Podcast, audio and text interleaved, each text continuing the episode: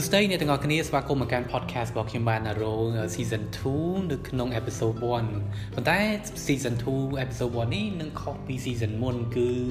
លើកនេះគឺខ្ញុំនឹងនិយាយអំពីការសង្ខេបសភៅដែលសភៅនោះខ្ញុំលើកយកចំណងជើងរបស់លោក John C Maxwell ដែលមានចំណងជើងថា21 indispensable qualities of a leader អញ្ចឹងមានគឺជាចំណុចមួយ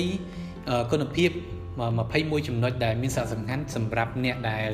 ចង់ខ្លាយខ្លួនជាអ្នកដឹកនាំឬក៏កំពុងតែវិវត្តទៅខ្លាយខ្លួនទៅជាអ្នកដឹកនាំតើតើ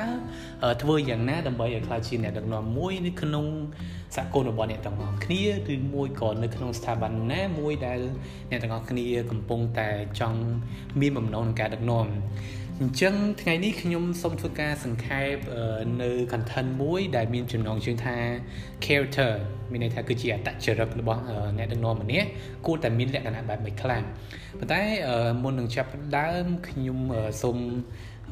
សង្ខេបនៅគោលបំណងនៃ podcast season 2នៃ episode 1នេះគឺ season នេះគឺយើងនិយាយអំពីតែភាពជាអ្នកនាំដែលខ្ញុំនឹងសង្ខេបសភៅរបស់លោក John C Maxwell ហើយអ្នកទាំងអស់គ្នាបានស្ដាប់អញ្ចឹងនៅក្នុងសភៅរបស់លោក John C Maxwell គឺមាន content រហូតទៅដល់ ចំនួន21 content អញ្ចឹងខ្ញុំនឹងបំបែកបំលែកទៅជាអេពីសូតទូចៗដើម្បីឲ្យអ្នកទាំងអស់គ្នាងាយនឹងតាមដានហើយក៏ដូចជាអ្នកទាំងអស់គ្នាចាប់អារម្មណ៍ទៅលើអេពីសូតមួយណាអ្នកទាំងអស់គ្នាអាចចុចស្ដាប់ហើយដើម្បីអាចពង្រឹងសមត្ថភាពបន្ថែម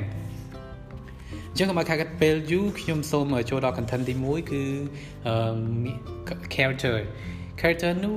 លោក John C Maxwell បានលើក ជាសាច់រឿងមួយដែលគាត់បានជួបប្រទះនៅក្នុងជីវិតតខ្លួនរបស់គាត់ក៏ដូចជានៅពេលដែលគាត់ធ្វើដំណើរទៅកាន់ប្រទេសមួយទៀតគាត់បានជួបនឹង pilot ម្នាក់ដែល pilot ម្នាក់នោះគាត់គឺជាអ្នកដែលបង្កើតនៅអាកាសក្រុមហ៊ុនអាកាសចរដែលទទួលបានជោគជ័យខ្លាំងមែនទែនអំពីការបើកនៅអាកាសចរនោះក៏ប៉ុន្តែនៅក្នុងការជជែកជាមួយនឹង នាយកប្រតិបត្តិនៃក្រុមហ៊ុនអាកាសចរមួយហ្នឹងគាត់ក៏បានចែកចំណែងអំពីភាពបរាជ័យនៅក្នុងការរៀបចំនៅក្រុមហ៊ុនអាកាសចរនោះផងដែរដោយសារអ្នកទាំងអស់គ្នាដឹងហើយថាក្រុមហ៊ុននឹងអាកាសចរក្នុងការចាប់ផ្ដើមគឺចំណាយដើមទុនច្រើនមែនទែនហើយបើសិនជាអ្នកទាំងអស់គ្នាមិនមានលទ្ធភាពក៏ដូចជាមិនមាន investor អ្នកវិនិយោគិនជាមួយទេហើយក៏ដូចជាអ្នកទាំងអស់គ្នាអត់បានយល់ដឹងអំពីបច្ចេកទេសអឺ ខ្ពស់ទៅលើការយល់ដឹងអំពីយន្តហោះឬក៏អឺ airport ហ្នឹងទេការវាលបឿនវាយ៉ាងម៉េចការរត់វាយ៉ាងម៉េចការដំណើរការប្រតិបត្តិការវាយ៉ាងម៉េចអ្នកនរគ្នាមិនអាចប្រឡូកក្នុងវិស័យនឹងមែនទេព្រោះថាវិស័យមួយនេះគឺជាវិស័យមួយដែលមានតម្រូវអ្នកទាំងអស់នេះមានកម្រិតសមត្ថភាពខ្ពស់មែនទែនក្នុងការចូលក្នុងវិស័យនេះក៏ប៉ុន្តែលោកនាយកប្រតិបត្តិក្រុមហ៊ុនអាកាសចរមួយហ្នឹងគាត់ឈ្មោះ Bill Lee Bill Lee ហ្នឹងគាត់បានរ៉ានក្រុមហ៊ុនអាកាសចរហ្នឹងជោគជោគជ័យក្នុងរយៈពេលប្រហែលឆ្នាំចុងក្រោយនេះក៏ប៉ុន្តែគាត់បានចែកចម្លែកបទពិសោធន៍មួយ គឺនៅពេលដែលមាន pilot របស់គាត់ពីរនាក់មានអ្នកបើកបរយន្តហោះរបស់គាត់ពីរនាក់បានជួបនៅគ្រោះថ្នាក់នៅការបុកអឺមានការធ្លាក់យន្តហោះអឺ ដែលធ្វើឲ្យគាត់ទាំងពីរនាក់នោះបាត់បង់ជីវិតអញ្ចឹងហើយគាត់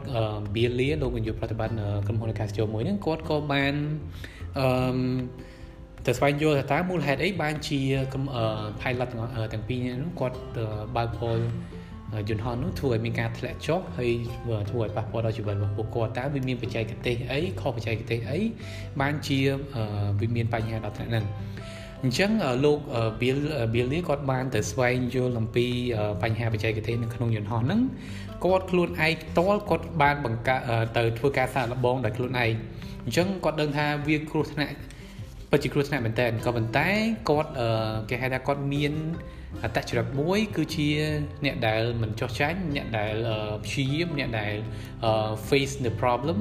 អ្នកដែលហ៊ានប្រឈមនឹងឧបសគ្គទាំងអស់ អញ្ចឹងគាត់ក៏បានចាប់ផ្ដើមបង្កើតនៅវិធីសាស្ត្រទាំងអស់នោះក្នុងការសាកល្បងនៅការធ្វើយន្តហោះនោះដោយខ្លួនឯងពាក់ព័ន្ធនឹងបច្ចេកទេសពាក់ព័ន្ធនឹងវិធីសាស្ត្រនៃការ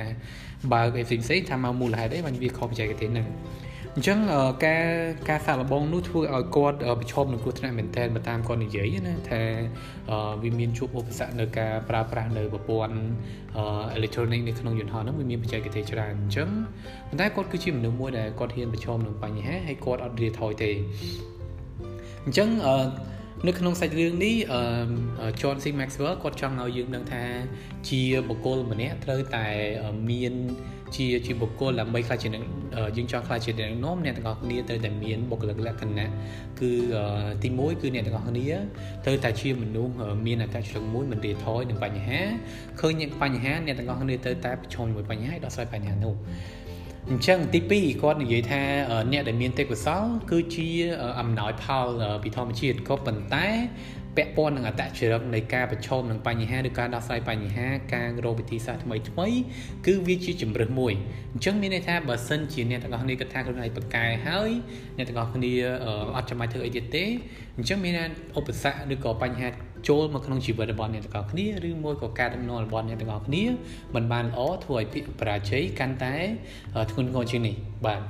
ចំណុចទី3លោក John C Maxwell គាត់បានលើកឡើងថាអតចរិតអាចនាំឲ្យមានជោគជ័យក្នុងការធ្វើការជាមួយមនុស្សរយៈពេលវែង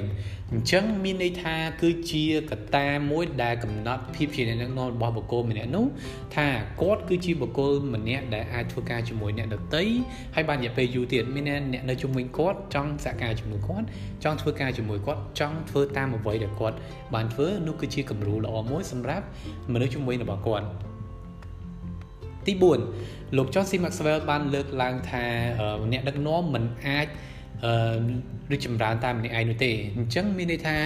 គាត់ជាអ្នកដឹកនាំម្នាក់គាត់មិនអាចឲ្យមានតែ follower ទេគាត់ត្រូវតែបង្កើត leader បន្ថែមទៀត មានន័យ leaders create leaders អញ្ចឹងមានថាបើសិនអ្នកទាំងអស់គ្នាចង់ខ្លាចជាដឹកនាំខ្លួនឯងនៅពេលដែលទាំងអស់គ្នាដល់ចំណុចគោលដៅដែលខ្លួនឯងចង់ទៅដល់ហើយអ្នកទាំងអស់គ្នាត្រូវតែយឹតយងអ្នកដតីដើម្បីឲ្យទទួលនៅចំណុចល្អឬក៏គំរូល្អពីអ្នកអ្នកអ្នកផងដែរបាទ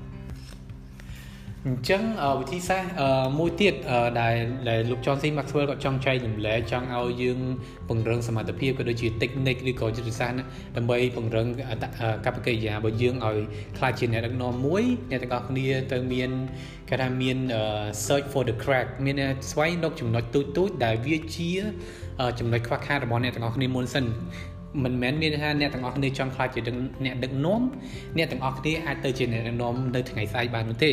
អ្នកទាំងអស់គ្នាត្រូវស្វែងយល់ឬក៏ មើលពីចំណុចខ្វះខាតដែលខ្លួនឯងកំពុងតែមានសិនអញ្ចឹងពេលដែលយើងមានចំណុចខ្វះខាតយើងអាចដោះស្រាយមានតែយើងអាចអឺលុបបំបាត់នៅចំណុចខ្វះខាតរបស់ខ្លួនឯងបានអញ្ចឹងនៅពេលដែលយើងទៅដឹកនាំគេយើងចាប់ផ្ដើមនិយាយអំពីចំណុចដែលយើងបានកែលម្អហើយក៏ដូចជាយើងចែកចំណុចទៅអ្នកដទៃឲ្យគាត់មានការប្រុងប្រយ័ត្ននៅចំណុចទាំងអស់នោះផងដែរបាទចំណុចទី2គឺគាត់ចង់ឲ្យយើងស្វែងរកនៅចំណុច ដែលជាចំណុចកណ្ដាលមួយថាតើអ្វីដែលជាបញ្ហាដែលយើងកំពុងតែជួបប្រទះហើយយើងចង់ដោះស្រាយវាអញ្ចឹងមានន័យថាចង់ឲ្យអ្នកទាំងអស់គ្នាកំណត់នៅបញ្ហានោះឲ្យបានច្បាស់លាស់ហើយដោះស្រាយវាចាប់ពីចំណុចនោះយើងអត់អត់ទៅអឺទៅរកចំណុចច្រើនពេកទេនៅក្នុងការដឹកនាំក្រុមមួយឬក៏សហគមន៍មួយបាទចំណុចទី3គាត់បានលើកឡើងថា face the music face music ហ្នឹងមានន័យថាអ្នកទាំងអស់គ្នាត្រូវតែទទួលយកនៅចំណុចខ្វះខាតរបស់ខ្លួនឯងហើយទទួលស្គាល់ហើយកែលម្អវាហើយនឹងព្រមបើកចិត្តទូលាយក្នុងការអឺទទួលពាក្យរិះគន់ពីអ្នកដទៃនៅជុំវិញខ្លួននោះផងដែរមានថាយើង enjoy the moment uh, enjoy the the moment and then uh, face the criticism ផងដែរបាទ ចំណុចចុងក្រោយគឺ reveal មានន័យថាយើងដកខាត់សមត្ថភាពខ្លួនឯងបន្ថែមទៀតបន្ទាប់ពីយើងបានស្វែងយល់អំពីចំណុចខ្វះខាតរបស់ខ្លួនឯងបន្ទាប់ពីយើងបានទទួលនៅបតិយោបល់ជុំវិញខ្លួនយើងថាយើងមិនទាន់មានចំណុចល្អនេះទេហើយយើងធ្វើនឹងទៅវាមិនទាន់បានល្អទេអញ្ចឹងគាត់ចង់ឲ្យយើងអភិវឌ្ឍនៅ ផែនការថ្មីបន្ថែមទៀតដើម្បីពង្រឹងនៅសមត្ថភាពភាពជាអ្នកដឹកនាំរបស់ខ្លួនឯងឲ្យកាន់តែមានកម្រិតល្អប្រសើរពីមួយថ្ងៃទៅមួយថ្ងៃបន្ថែមទៀតមិនមែនបានន័យថាអ្នកទាំងអស់គ្នាជាអ្នកដឹកនាំសហគមន៍ហើយអ្នកទាំងអស់គ្នាឈប់រៀនហើយអ្នកទាំងអស់គ្នាអត់ចាំបាច់ទៅទទួលមតិយោបល់រិះគន់ពីអ្នកដទៃនោះទេនោះគាត់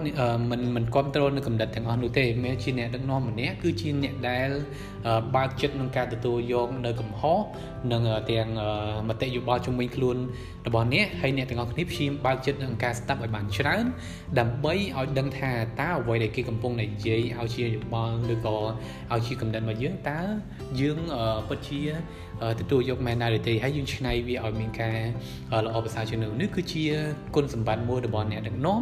ដែលលោក John C Maxwell ចង់ចែករំលែកជាមួយយើងនៅក្នុងសភៅនេះអញ្ចឹងស្របឡើងវិញគឺថ្ងៃនេះខ្ញុំបានសង្ខេបចំណងជើង